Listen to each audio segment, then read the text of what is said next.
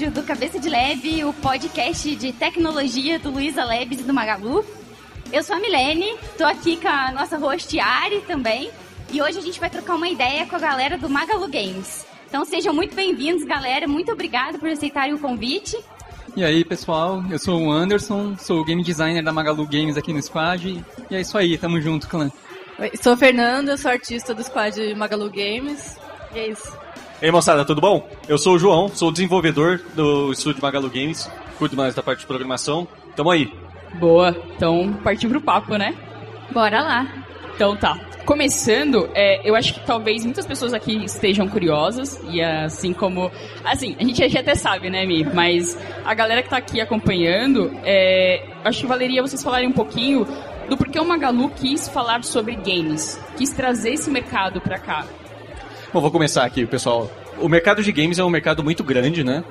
E o, o Magalu, com todo o ecossistema e todas as, todas as, é, as áreas que a gente tem, to, todas as frentes que a gente tem, é um, um mercado adicional que a gente consegue se beneficiar e entrar com uma, com uma força diferente, em, em um ângulo diferente, né? Que o pessoal não está pensando. O mercado de games no Brasil é um mercado extremamente lucrativo e tem números expressivos se você comparar com, com outros, outras atividades de outros setores, né? Se for comparar com varejo e coisas desse sentido. Bom, gente, eu tenho uma pergunta que eu acho que deve ser a dúvida de muita gente. Por exemplo, eu entrei na faculdade pensando, ah, eu gosto de jogar Minecraft, computação, acho que eu vou fazer o Minecraft. eu achava que era só isso. Todo mundo que gosta de jogar necessariamente vai ser um bom desenvolvedor de jogos se decidir entrar na computação? É, eu diria que a paixão por jogos ali é um pré-requisito para você trabalhar com jogos, como qualquer outra profissão. Mas não necessariamente por você ser um bom jogador, você vai ser um bom desenvolvedor. Então são duas frentes um pouco diferentes ali. O equivalente a você gostar de assistir futebol, mas não quer dizer que você vai ser um bom jogador de futebol. Bom, eu tenho outra dúvida, com pensamento de dev, assim.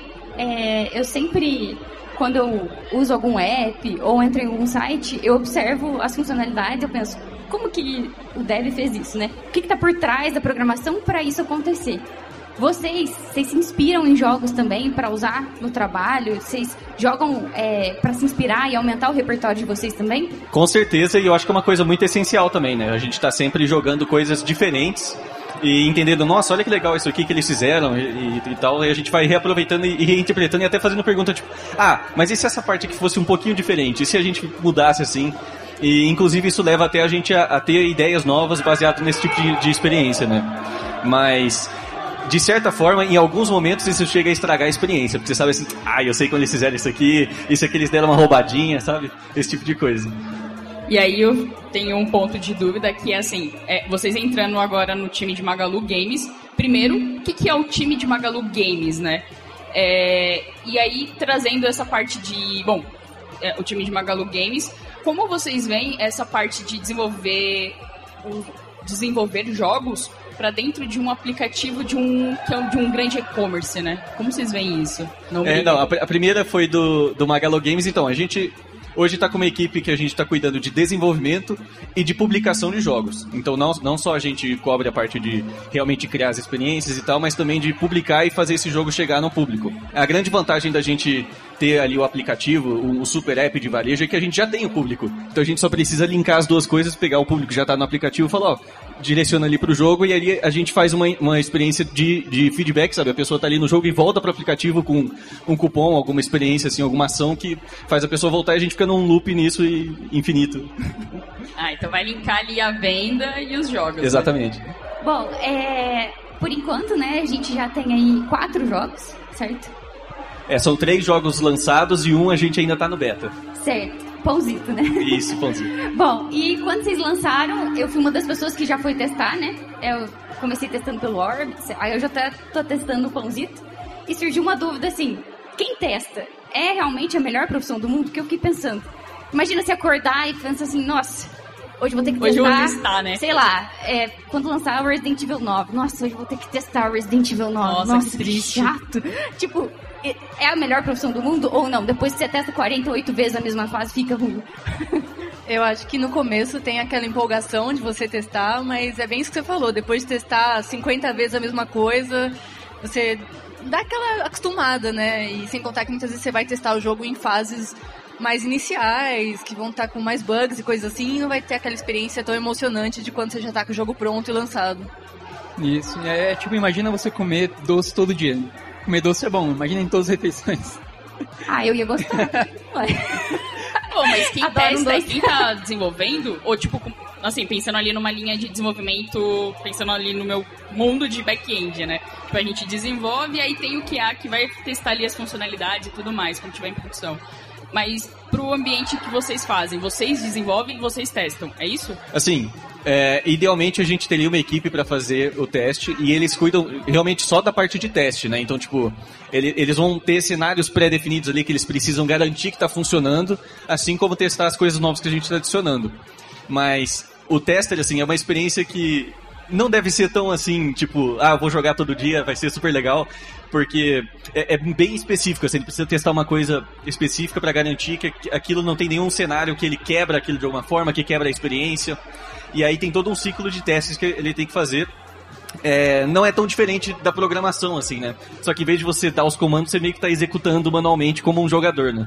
Isso. E ainda sobre isso, eles são muito, como o nome diz, QA, é um controle de qualidade ali. Então eles são muito com esse pente fino, é o primeiro pente fino que a gente passa em busca de bugs, em busca de ver se a experiência está entregando aquilo que ela deve entregar, para depois a gente fazer outros testes no público mais aberto, menos enviesado. Que é realmente onde a gente vai validar a diversão, validar se os loopings de gameplay estão todos completinhos, todos funcionando da maneira que a gente planejou. E também, até na parte QA, é, é uma profissão que tem toda uma metodologia. Então eles aplicam técnicas de teste, eles têm todo um workflow que eles seguem também. Então é o equivalente ao game designer, ao programador, ao artista. A maneira que eles jogam é diferente do que um jogador casual tá jogando. Você não só abre o jogo e sai jogando normalmente. Então são várias repetições cansativas e coisas assim. Nesses testes sai, tipo, novidade também, tipo, alguma coisa que a pessoa que testou ali falou, putz, podia ter alguma coisa ali diferente ou mudar e tal. Isso é uma coisa que até o Anderson sempre fala, que as ideias podem vir de qualquer lugar. Então, geralmente, durante o desenvolvimento, a gente costuma ter bastante ideia de, de falar, putz, isso aqui a gente podia... é, podia ser diferente esse sistema, não tá ficando legal. Até a ideia de você prototipar e falhar rápido é um desses conceitos, pra gente é, rapidamente ver o que não funciona e o que funciona a gente alavanca pra frente. Isso até completando a sua pergunta, o que acontece muito são acidentes felizes que a gente chama. Então são coisas que são bugs, mas que é tão. encaixa tão bem no jogo, legal, né? né? Que a gente mantém. Então aquela distorção do pãozito, que vocês já devem ter jogado, devem ter visto, aquela distorção é um bug que a gente decidiu deixar ali. Porque ficou muito engraçadinho, ficou muito divertido, acrescentou na experiência. Ah, aproveitando falando aí do pãozito, como foi a concepção dele, assim? Como foi o desenvolvimento dele? A ideia, tudo? Tipo, Cara- primeiro, como, como cria-se a ideia, assim, de um game, assim? A prototipação? A, a maioria mais? das ideias que a gente tem, que a gente desenvolve, surge de um dia, tipo, sei lá, umas duas da manhã, o Anderson fala, eu tive uma ideia. Caraca, você não dorme ainda onde? E, e aí, assim, o, o Pãozito, ele surgiu muito assim, ele chegou e falou assim, cara, eu tive uma ideia de um jogo de estourar balão. E foi isso. Aí eu falei, estourar balão? Tipo, um negócio super simples, né? Ele falou, não, não, mas confia. Aí depois ele chegou, ele chegou com umas artes da Fernanda, falei, nossa, mas tá mó bonito, né? Não sei o quê. E, e aí, a partir daí, a gente começou a, a conceituar um pouco mais e formalizar como que seria essa ideia do jogo de estourar balão, que a gente ia adicionar armadilhas e tal. E aí a gente já começou a prototipar também. Começou, tipo, a primeira versão do jogo eram uns quadrados que a gente puxava assim, uns quadrados branco e, e, tipo, a experiência era bem parecida, mas era tudo feio. E depois daí a gente foi au- aumentando, adicionando arte, adicionando mais mecânicas. Quem criou o pãozito? Tipo, a partir de fala, vamos usar um pão ali. Ali foi a Fernanda que deu essa solução visual pra gente. Pode falar. Fala aí, Fê. Ah, A ideia é que a gente queria alguma coisa que todo mundo pudesse se conectar facilmente, né? Além de ser também ter essa estética fofa. E a gente pensou no café da manhã, porque afinal todo mundo toma café da manhã, então seria fácil se conectar com um pãozinho, sabe? Pô, da hora, curti. Isso. Do Pãozito, ele, ele surgiu muito com essa ideia de. Claro, que vem essas ideias tipo, de loucura duas horas da manhã. Tipo, ah, a gente poderia fazer tal game, poderia fazer tal conceito, tal mecânica. O do Pãozito tava surgiu. pensando muito no café, hein? Duas horas da manhã. Tava com fome. O do Pãozito surgiu muito que a gente queria dar esse feedback rápido pro jogador, de satisfação. Então ele pega, estoura o balão e fica feliz por isso, sabe? Então é essa base da mecânica que a gente queria trazer e depois todo o resto foi alimentando isso. Então depois veio a parte de solução visual, ah, todo o core de mecânica que a gente foi criando em cima disso e polindo. Então esse é, é o, é o chute inicial, vem muito disso, assim, ou de uma ideia de mecânica, sistema, ou uma ideia de conceito, de tipo, ah, e se a gente fizesse um jogo de café da manhã? E aí a mecânica surge disso, sabe? Então também tem esse outro lado. Bom, aproveitando que a gente estava comentando aqui sobre o tester, né? Vocês falaram, tester QA, né? Vocês falaram que é sempre uma pessoa que não desenvolveu, né? Uma pessoa que não teve contato pra ela realmente encontrar, assim, bugs ou até coisas que viram a- até charme do jogo, né? Que vocês falaram. Mas é, eu queria saber, por exemplo, o Pãozito. Tem toda uma cutscene, né? Tem toda uma história por trás. É, geralmente é vocês mesmos que fazem? Ou tem uma pessoa que vai lá e fala, não, eu vou fazer a história, eu vou fazer a sonorização. Hoje é tudo vocês. Boa. Normalmente tem. É, nessa parte de arte, seriam vários artistas para um peda para cada pedaço, né? Uma pessoa que faz é, o roteiro, uma pessoa que faria animação, uma pessoa que faria os sprites do jogo. No caso, como a gente tem um time relativamente pequeno, então é, fui eu que fiz essa parte, né? Mas a gente meio que conversou, chegou no consenso, ah, qual é a história do Pãozito, qual é a jornada dele. E aí eu criei todo o storyboard em cima dessa conversa que a gente teve e aí a animação veio disso. Isso, então rola muito disso de. A gente tem as grandes áreas que a gente chama, e dentro de cada uma tem uma ramificação. Então até, vamos supor, tem a grande área de artes. Aí dentro da grande área de artes tem 2D e 3D. Aí dentro de 2D tem animação, tem conceituação, tem ilustração. Quanto menor o time, mais funções você acaba pegando. Quanto maior a empresa e o projeto, é, mais específico fica o seu trabalho. Boa, legal. Adorei a cutscene, foi muito legal a historinha, né? Muito bom.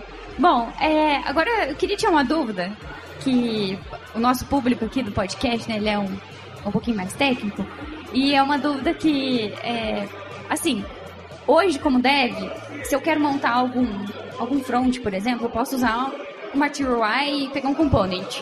Sei que vocês usam provavelmente uma engine, né? Tem aí a Unity ou a Unreal, né? É, vocês conseguem pegar, tipo. Tá, a, a Unity é melhor, tá? Acho que você. a Unity é melhor. tipo, é, você consegue lá nesse engine e falar assim: ah, eu quero um personagem, eu copio e colo, porque. o único contato que eu já tive com games é tipo no RPG Maker, eu ia lá, arrastava uma árvore e ela já fazia assim, tipo, a árvore ficava mexendo. E é desse jeito ou não? Vocês têm que desenvolver mesmo? Assim, hoje em dia, tá, é, esse, esse aspecto de desenvolvimento de jogos está muito facilitado, porque além da gente ter uma engine que tem uma infinidade de recursos, tipo Qual engine? física, aí a gente tem tipo várias engines, mas eu vou, vou puxar aqui a corda pra minha, que é o Unity, né? Ah. Mas, é, assim, a maioria das engines já tem um monte de recursos, tem física, tem animação, tem renderização, várias opções de renderizações, mas falando de desenvolvimento de jogo mesmo, além de tudo isso que a engine já oferece, a gente ainda tem os assets. Então, que são tipo pacotinhos de, de conteúdo que já estão prontos para você usar. E você tem tanto tipo for- de forma gratuita feita pela comunidade que eles disponibilizam, ou é, de forma premium. Então, tipo, um, um grupo, um pequeno estúdio desenvolve um, um pedacinho de um personagem e fala, pô, é, se você quiser usar esse personagem, você compra aqui na loja da, da própria engine, então da Unreal, você consegue comprar na, no- na própria Epic Store. E na, e na Unity você tem Asset Store, né? É, então você consegue usar esses pacotes de jogos pré-prontos é, no seu jogo e até customizar eles. Então, tipo, ah, é, legal esse personagem aqui, mas faltou, sei lá, um pulo duplo, por exemplo. Aí você pode desenvolver isso em cima daquilo que já foi feito e agilizar o seu trabalho. A gente costuma usar bastante isso para fazer prototipagem. Que a gente pega, é, usa um material pré-pronto para conseguir chegar mais rápido no resultado logo no começo. E aí depois, se precisar de ajuste, se precisar uma customização mais pesada, aí a gente realmente investe em fazer isso. Até sobre essa parte também, então, games dá pra gente ver que é um grande ecossistema. Então tem muitas áreas que se beneficiam dela e muitas que estão em volta disso. E foi essa até a, a vantagem que a Magalu viu ali para lançar a Magalu Games. Porque ela já tinha todo esse ecossistema tecnológico e conseguia encaixar muito bem nisso. O, que eu achei legal também, falando até o pãozito, por exemplo, você vê que é super personalizado, né? Tipo, tem até skin pra torradeira. Ué, muito tipo, você louco. pode escolher a skin, ah, eu quero uma torradeira rosa, de unicórnio, tem um chifre lá, é super legal. Então, isso é super personalizado, tipo, é muito legal. É eu tô falando isso porque eu gosto de um nicho de jogos que é mais voltado pro suspense e terror. E vários jogos independentes eu vejo, ah, parece que eu já vi aquele quadro em algum lugar. tipo, eles se repetem. Aí eu pensei, ah, deve ser igual a gente usa, tipo, um componente e cola e facilita muito a nossa vida. Então, legal. Eu queria agora que, assim, vocês são meio que os fundadores do Magalu Games, né? Porque vocês são o primeiro time. Da hora. E aí eu queria que vocês falassem, tipo, exatamente o que cada um de vocês fazem, sabe? Tipo, dentro do time. Só que quem tá escutando a gente entenda aí o papel de cada um, como vocês trabalham. Pode começar, Fê. A Fê tava querendo começar, fala aí. Eu faço a parte de arte no geral, então é, toda a parte de concept, de sprites do jogo, animação, interface, é, um pouco da parte do marketing também. Então toda a parte visual atualmente que a gente tem nos jogos eu estou fazendo. Eu cuido da parte de game design, então eu cuido do balanceamento, sistemas, regras, então tudo relacionado ao, ao conceito e à arquitetura do jogo, vamos chamar assim, eu que começo trabalhando nesses pontos. Bom, eu, curto da, eu cuido da parte de engenharia, e engenharia é uma coisa muito grande. E assim, é, desde a programação do jogo até a parte de infraestrutura, de operações, de automação, de testes, é muita coisa. E também da parte de, tipo, integrar tudo isso na engine, fazer, juntar todo o trabalho que a gente é, organizou juntos e, e para fazer a parte de tech art também, que é tipo, a gente quer aplicar um efeito diferente, né? ou, ou, uma partícula, ou, ou, coisas assim. Geralmente é um trabalho um pouco mais artístico, mas que eu dou uma força ali também, sabe? Já que vocês falaram aí do papel de cada um, será que vocês podem dar um spoiler pra gente do que vem por aí? Tem alguma coisa que vocês podem liberar aí? Aí todo mundo um Além olha pro outro, né? Um olha pro, cada um olha pra um, assim, e aí, pode, pode, não pode?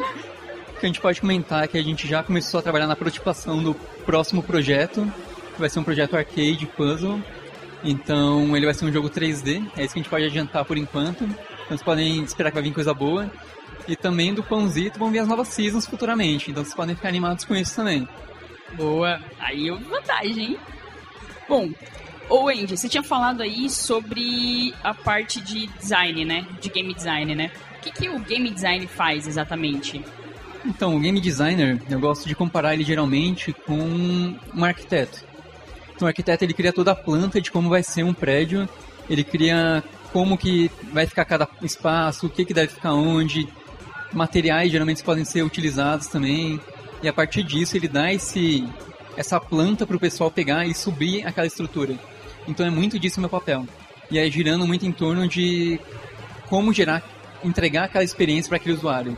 Então é um jogo de terror, como que a gente pode entregar o melhor possível para isso? Que features que a gente pode utilizar, que elementos, sistemas, uh, até mesmo que conceitos visuais em questão mais de... Ah, a gente vai pegar e vai utilizar um, um espírito aqui nessa parte que vai cair do teto e vai dar um susto no jogador naquele abrir a porta, por exemplo. Então crio esse, conceito, essa base e passo para o time poder pegar e transformar aquilo em algo palpável para o jogador chegar e interagir. E aí é onde entra a Fê e o João. Isso, exato. Então você meio que começa tudo ali, né? Sim, é o, o primeiro passo, assim, geralmente é do, da parte de game design. Aí tá uma, uma boa dúvida também. Quais são os passos aí do desenvolvimento? Bacana. Então, muito disso aí começa com a ideia. Então, todo jogo, todo esse projeto começa com a ideia, seja de conceito, visual ali ou realmente de mecânica. A partir disso, a gente passa para uma parte que é exploração de conceito, então tem muito estudo em cima disso. A gente olha o mercado, olha jogos concorrentes, vê se tem espaço para aquela ideia naquilo, ou como fazer aquela ideia ter espaço no mercado. Depois disso, a gente passa para uma ideia, para uma parte de muita documentação base, depois para prototipação, que é muito bom a gente chegar e prototipar o mais rápido possível aquilo para falhar o mais rápido possível, que a gente gosta de dizer, para poder avançar com aquela ideia, validar aquilo então ver se está divertido, se está entregando o que a gente está buscando, se tinha realmente valor naquela ideia. E depois disso a gente começa realmente as etapas que são próximas do que seria qualquer projeto. Então a gente divide isso em etapas, cada etapa a gente entrega algo de valor ali e é isso no geral. Bom, eu acho que falando assim, deve ter gente se inspirando aí a entrar nesse mundo. O que, vocês recomendam para quem quer começar a trabalhar com desenvolvimento de jogos? Por onde começar? Eu posso recomendar que a gente tem muito material gratuito online para desenvolvimento de jogos. A gente tem grandes comunidades, a própria Unity tem um material de, de aprendizagem que é todo gratuito e a comunidade é muito grande. A única limitação que tem, assim, na minha opinião, seria o inglês. Né? O inglês é um fator que é, pode ser bastante limitante para as pessoas, mas ainda assim a gente tem uma comunidade de Unity brasileira E, e o pessoal é bem ativo, é só, tipo, chegar e interagir, o pessoal realmente responde, ajuda as perguntas, ajuda com, com respostas e, e até, tipo, ah, eu tô com uma dúvida num projeto que é super específica e geralmente tem uma pessoa que já passou por aquilo, entendeu? Mas a minha recomendação pessoal, além de você procurar esse conteúdo online, seria fazer pequenos projetos. Então, tipo, ah, eh, não vou começar com GTA ou com MMORPG, né? A gente começa, tipo, ah, vou fazer aqui um joguinho 2D, por exemplo, que eu tenho é, uma ação por turno, que eu tenho que derrotar um chefe, alguma coisa assim. Ou então, e, e vai subindo, assim, progressivamente, até você ter mais é, experiência com, com a ferramenta, que você entender o que está acontecendo e saber se orientar, né? Isso, até o que o João falou que é importante também, do tipo, eu sei que dentro do coração de muita gente tem isso de, não, eu jogo aqui o God of War, eu quero fazer um também, né? É o que todo mundo pensa. Mas, Deve cara, ser difícil fazer. Só eu consigo. Um mês de aula Ô, louco. boa. é o pensamento. Então que você não comece a estudar, porque senão você vai roubar o emprego de todo mundo aqui. Não, foi esconder. E aí eu diria pra focar realmente em. Pega um projeto realmente pequeno pra começar, sabe? Quando vocês começarem. Então pega o mais simples possível. Pega um Flappy Bird, pega um. Nem que seja um Pac-Man, tenta copiar alguma ideia também. Pra você poder realmente entender o que é produzir um jogo de AZ, tudo que é necessário, tudo que envolve aquilo. Pra aí, depois disso, você começar a dar o próximo passo. Porque a galera geralmente quer produzir algo muito mais difícil do que consegue com as habilidades atuais. E é onde desmotiva, é onde desiste. Então esse seria um, um bom começo assim, para quem tá querendo começar na área. Ou eu tenho uma curiosidade. É, o tempo de desenvolvimento. Tipo, qual é a média de um, de um desenvolvimento de um game? E qual foi o tempo. É que ainda tá em desenvolvimento aí o, o, pão, o pãozito, né? Mas pra ele tá ali pra, tipo, vocês colocarem a galera ali pra. Ó, podem testar à vontade aí que eu quero ver. o- quero ver como funciona aí. Quanto tempo mais ou menos? Então, o tempo de desenvolvimento está muito relacionado com o escopo do jogo. Dependendo do escopo do jogo, a gente consegue ter um tempo de desenvolvimento mais, mais curto ou mais longo. No caso do Pãozito, como ele era um jogo mobile, e no escopo dele ele tinha, tipo, uma grande quantidade de, de features, no sentido de a gente vai ter estamina, a gente vai ter loja, a gente vai ter um monte de fases e tal. E aí, se a gente for destrinchar o tempo do Pãozito é, de desenvolvimento em, em tempo de trabalho mesmo, tipo, de 8 horas por dia assim, a gente pode dizer que levou uns 6 meses para fazer ele do começo ao fim, é, para ter um, um estado testável, assim, no estado que a gente está hoje, que é tipo, est- estam- estamos no beta. Pode dizer que foi uns 6 meses de desenvolvimento ativo, assim. É, mas a gente consegue ter jogos com escopo menor com menos tempo também. Então, por exemplo, se a gente fosse ter um, um jogo de três meses, a gente provavelmente faria um jogo mobile também, com um escopo mais reduzido, com menos fases, ou com um pouco, um pouco menos de mecânica, sabe? Ou algo nesse sentido. Da mesma forma, se a gente for pegar um prazo maior, a gente consegue adicionar muito mais conteúdo, talvez mirar em outras plataformas, começar a pensar em, em desktop, console, entendeu? Está muito relacionado ao quanto de coisa que a gente quer adicionar no jogo e a quantidade de experiências diferentes que o jogador vai ter. Também tem o fator de tamanho de equipe, a experiência daquela equipe também. Então, por exemplo, vai, o God of War, 200 pessoas, 5 anos de desenvolvimento. imagina. Bom, eu acho que é isso. E aí, Yari? Ó, a gente tem. A gente recebeu perguntas da galera que tá participando daqui. E aí eu vou ler, e aí vocês vão ajudando aí a responder. Bom, o Thiago Dias mandou, né? Eu quero começar com o desenvolvimento de jogos. O que vocês diriam para alguém que está querendo seguir essa carreira? É uma boa pergunta, hein? Eu acho que primeiro você tem que explorar quais são as áreas de desenvolvimento de jogos. Então, tipo, a gente tem muitas coisas, são, muito- são muitos talentos diferentes, né? Você pode ir para uma área mais de arte, uma área mais de design, uma área mais de engenharia, e mesmo dentro dessas você tem várias skills diferentes. Então, pode ser um artista 2D, pode ser um artista 3D, pode ser alguém que faz rigging em animação, que são coisas muito diferentes. Então, acho que o primeiro passo seria entender quais são as áreas de desenvolvimento de jogos Pra você começar a olhar por cima, assim, ver o que, que te, te atrai mais, o que, que te dá um pouco mais de, de atenção, assim, dá uma familiaridade, você fala, putz, isso aqui eu acho que, que vai dar certo. E aí começar a explorar esse campo, sabe? Tipo, o, o que, que eu consigo fazer para aprender, é, que tipo de projeto que eu consigo fazer para começar a testar ali, a mexer com a coisa mesmo. Então, por exemplo, é, vamos supor que a pessoa se interessa por animação 3D. E aí o primeiro passo seria entender como funciona o esqueleto, como é que é, os jogos fazem as animações. E aí fala, pô, eu vou tentar fazer um personagem. Aí faz ali um loop de animação do personagem parado, por exemplo. Já é o primeiro passo. E aí dali pra frente ele vai começar a escalar e colocando novos desafios. né? As faculdades têm, tipo, vocês acham que as faculdades no Brasil hoje, elas dão um bom, uma boa base aí pro, pro cara sair pro mercado de trabalho desenvolvendo games de boa? Ou tem que ali aplicar muito estudo por fora? Eu acho que a base eles dão, mas é algo bem bem raso, assim, superficial, né? Então, por exemplo, a que a gente fez, no caso, se aprende a base de tudo no geral do desenvolvimento de games, então, desde a parte de engenharia, de arte, de game design, mas pelo menos na minha opinião, se você quer escolhe uma daquelas áreas, provavelmente você vai ter que sair da faculdade e ainda estudar ela mais a fundo, ou estudar por fora da faculdade, né? Mas o interessante é você ter uma base de todas as áreas, porque aí eu acho que você consegue trabalhar melhor na equipe. Se você entende um pouco da área do outro que está trabalhando com você também. É, e para a parte de. Tirando a parte da, do ensino aí é, superior, se a gente vai para a parte de cursos, é um mercado que tem bastante curso para galera que quer estudar e aprender? Sim, pensando no mercado nacional mesmo. Assim, para fora eu imagino que é muito mais fácil, né? Mas e nacional, como tá? Tem, tem bastante curso atualmente, tem muito.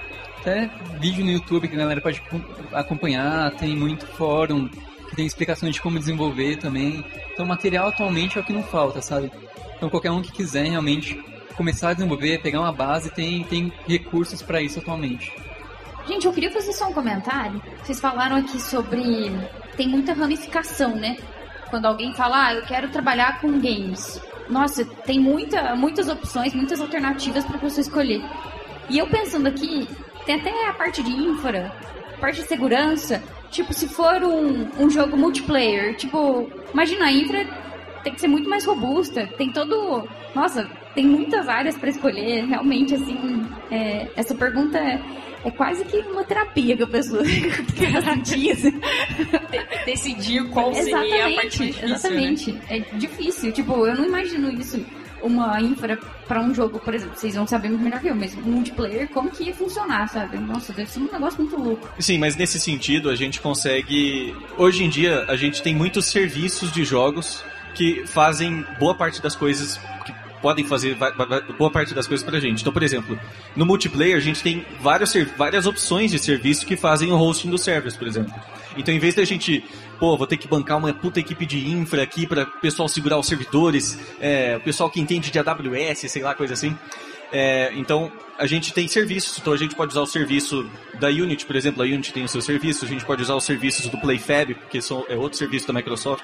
Então tem uma infinidade de, de opções que você tem para, em vez de você mesmo fazer a, aquela, aquela feature, coisa assim, você consegue usar um serviço externo, um parceiro, um, um algo de terceiro mesmo. Isso serve para vários, é, vários aspectos de desenvolvimento de jogos. Porque o foco mesmo é você focar em desenvolver o jogo. Qual que é a sua experiência? O, o que for em volta daquilo, a gente consegue resolver com. Provavelmente consegue resolver com algum serviço ou algum parceiro terceirizado. É, porque a gente acaba fazendo muito deparo ali de, da nossa vida como dev, é. né? Back-end ali. Exatamente. E a gente acaba tendo todo esse fluxo, né? De, desde o início do desenvolvimento até o deployment, e aí olhando a infra e tal. Então a gente. É, é, é muito louco, porque a, a, cabeça vai bugar muito nessa parte de. E aí, tem toda uma outra parte mais de estrutura ali do. Ah, eu acho que a gente tem né? um app 2 com vocês, hein, já. É bem isso, né? Assunto, Falando da parte de infra, é, né? Boa. Eu entrei aqui na, na viagem, pensei, Elder Ring, por exemplo, você entra no mundo do outro. Tipo, como assim você entra no mundo do outro pra ajudar ele? Tipo, imagina fazer isso. Então, é muito louco. Muito louco. Deve ser mais complexo mesmo. É. E aí eu tenho uma outra pergunta aqui também, que é... O Brasil tem incentivo para desenvolvimento de jogos? Hoje tem bastante incentivo, sim. A gente tem, por exemplo, a gente tem outros eventos de, de jogos que são focados mais em jogos independentes mesmo. Então lá você tem espaço para divulgar o seu jogo, para você conhecer outros desenvolvedores e também você consegue ter conversas com, com pessoas que estão procurando investir, publicar os jogos. É, o próprio Magalu Games tá nesse, nesses eventos, a gente tem buscado fazer parcerias com estúdios nacionais. Os, a gente já publicou três jogos que foram feitos com parcerias com estúdios nacionais, são jogos independentes. E a expectativa é a gente continuar nesse caminho mais para frente. Então, tem sim espaço para desenvolvimento no Brasil e a tendência é cada vez aumentar. Magalu Games rumo ao AAA. Não, e é bom, né? Porque, tipo, pensando na marca do Magalu, é, tem uma marca forte fazendo parceria com empresas nacionais, meu, é, eu acho que traz uma força muito maior, assim, é bem legal isso. Sim, o próprio Big Game Festival ele deu uma boa, ele dá uma boa oportunidade para jogos independentes. A Magalu ano passado fez o, o edital deles para jogos independentes. Foi aí onde entrou até mesmo o Pãozito. E depois desse fluxo, dessa interação nossa, que a gente viu que estava tão legal, tão bacana ali, que a gente estava direcionado no mesmo direcionado para esse mesmo rumo ali, querendo os mesmos objetivos, que a gente pegou e começou a que, que a gente juntou e lançou, começou essa base da Magalu Games, né? Aí tem uma pergunta que é pra Fernanda. Qual a principal diferença de um artista de jogo e um artista web? Provavelmente é a questão do design gráfico, né? Um artista web, eu imagino que seja isso a pergunta. E aí a questão mais quem vai fazer a parte gráfica é mais logo, essas coisas, né? Então, banner, coisas assim. Não vai ter muito a ver com o jogo isso, porque a parte do jogo você vai criar mais a parte de concept, parte de ilustração, é, até interface. Então, nisso separa bastante. Eu diria que talvez a divulgação do jogo precise mais de um, de um artista gráfico, né, do que um artista de concept, por exemplo. O que seria concept artist? A parte de concept é a parte, uma das partes iniciais do projeto. Então você vai fazer todo o conceito, tanto de personagens quanto de cenários, objetos, mood do jogo. A gente costuma trabalhar muito em conjunto com o game designer, né, que é aquilo que o Anderson estava comentando. Então, um exemplo seria, ele vira para mim e fala: "Eu quero que no pãozito o personagem principal seja um pão". Mas que pão, né? E aí eu vou fazer a parte conceitual disso. Ah, vai ser um pão redondo, vai ser um pão quadrado, vai ser uma baguete. E uma, é uma maneira fácil e rápida de testar, sem você fazer a versão super finalizada daquilo. E assim todo time consegue chegar num consenso daquela parte visual de maneira rápida, né? E aí a partir disso você pode finalizar. Eu fiquei imaginando essa reunião. Vocês lá, Muito louco. no Macau. Vai ser pão de forma? Duas Vai horas ser da pão manhã. pra vocês? Eu, cheguei uma pra eles com Que que uma vai ser? imagem cheia de pães. Falei assim, É? temos esses pães, vocês Escolha. que Reunião, pão. o tema, o título da reunião. Alinhamento, pão. tipo de pão. Pior que errado você não tava, que foi bem esse caminho mesmo. Surgiu todo tipo de pão lá. Muito legal. E até essa parte de concept gira muito em torno dessa solução visual que o artista tem que dar pra gente. Então, por exemplo, do pãozito. Eu cheguei e falei assim pra Fernanda, Fernanda, a gente precisa de um personagem que ele solte fogo, alguma coisa que solte fogo. E nisso ela deu a ideia de uma pimentinha que quando fica brava pega fogo. Então olha que bacana, sabe? É pra surgir Tinha a ver com a, com a cozinha, né? Que é a temática do pãozito. Então, a partir daí, ele veio dar essa ideia base e aí chega numa, num consenso visual ali. Boa. E aí tem mais uma, que é qual a importância de usabilidade em jogos? Essa é polêmica, hein? Essa é tensa, essa é tensa. Precisa? Caraca, Mi. Eu acho que o, o lance todo da usabilidade é, é se, se tá claro pro usuário o que, que ele pode e o que, que ele tem que fazer. Porque muitas vezes, tipo, acho que já aconteceu com todo mundo, de você pegar um jogo pra jogar e tipo, você não, não, tá, não, não tá entendendo o que tá acontecendo, você não Nossa, sabe por onde vários. você tem que ir, sabe? E fica aquela coisa bagunçada. Então, é uma coisa que a gente tem que focar bastante. E é uma coisa também que fica muito clara nos primeiros testes que você faz do jogo. Se você faz o primeiro teste ali e o pessoal fica tudo preso num primeiro fluxo ali, ou então tem sempre uma coisa que trava ali e fala, pô, tem algum problema de usabilidade aqui. E outra coisa que adiciona nessa discussão seria a acessibilidade, que é uma coisa que tem vindo é, com bastante força nos últimos jogos, especialmente AAA. Então você pega jogos como tipo The Last of Us 2, que tem tipo um monte de opções de acessibilidade. é, o próprio o novo God of War que tá saindo já mostraram um monte de coisa de, de acessibilidade que eles estão fazendo Que também. maneiro, não sabia não. É. E assim, a gente tem hoje também até controle que você pode usar, que ele é, que ele é tipo feito para pessoas que, que têm alguma deficiência ou algo desse tipo, justamente para tipo levar essa experiência para todo mundo, entendeu? Boa. Então é bem importante, né? E aí, você tem alguma dúvida, alguma curiosidade? Quero o episódio 2 pra gente falar aí Com certeza. Bom, gente, muito obrigada. Queria agradecer vocês aqui pela Boa. presença de vocês e participação. É, tenho certeza aí que vai gerar bastante dúvida lá no nosso Instagram. A gente vai Certeza. recolher essas próximas dúvidas, principalmente desses jargões aí que vocês trouxeram pra gente. Alguns vocês já explicaram pra gente, mas outros a gente traz aí num segundo app, se vocês toparem participar. Bom, gente, é isso. Curtiram? Eu vou dizer que eu curti demais, viu? Sim. Foi incrível esse papo e acho super importante pra gente começar a demonstrar por que a Magalu Games está entrando no mercado, como e pra onde a gente vai. Então foi Boa, isso. boa. Bom, gente, se você que tá ouvindo a gente tá pelo Spotify, avalie a gente com cinco estrelas, por gentileza. Segue a gente no Instagram e no Twitter, a gente tá como arroba cabeca de lab. Eu tô no Instagram como M, underline M Vasconcelos, e no LinkedIn como Milene Mancini Vasconcelos. Eu tô no Twitter como arroba três cores. Tô no Instagram como arroba Fernanda Higler, underline art. Eu tô no Instagram como underline ND, underline Y, que fica o end com arroba. Eu tô no Instagram como João Borges. Mas além disso, a gente tem o nosso Discord do Magalu Games, que é pra quem joga, pra quem faz, todo mundo pode colar lá, a gente tem discussões, a gente tem gameplays, só coisa de qualidade. Boa, e aproveitando, tem Twitter e Instagram também do Magalu Games. Exatamente. A gente tem o arroba Magalu Games, tanto pro Twitter quanto pro Instagram. Boa. De qualquer forma, a gente deixa na descrição aqui o link de vocês e é, contato aí pra quem não entendeu direito. aí Não, é só ver na descrição. Só aí clicar na descrição. Boa. E quem escutou a gente aí, segue a gente aí no Instagram, no Twitter e no Spotify. Valeu, pessoal. Valeu.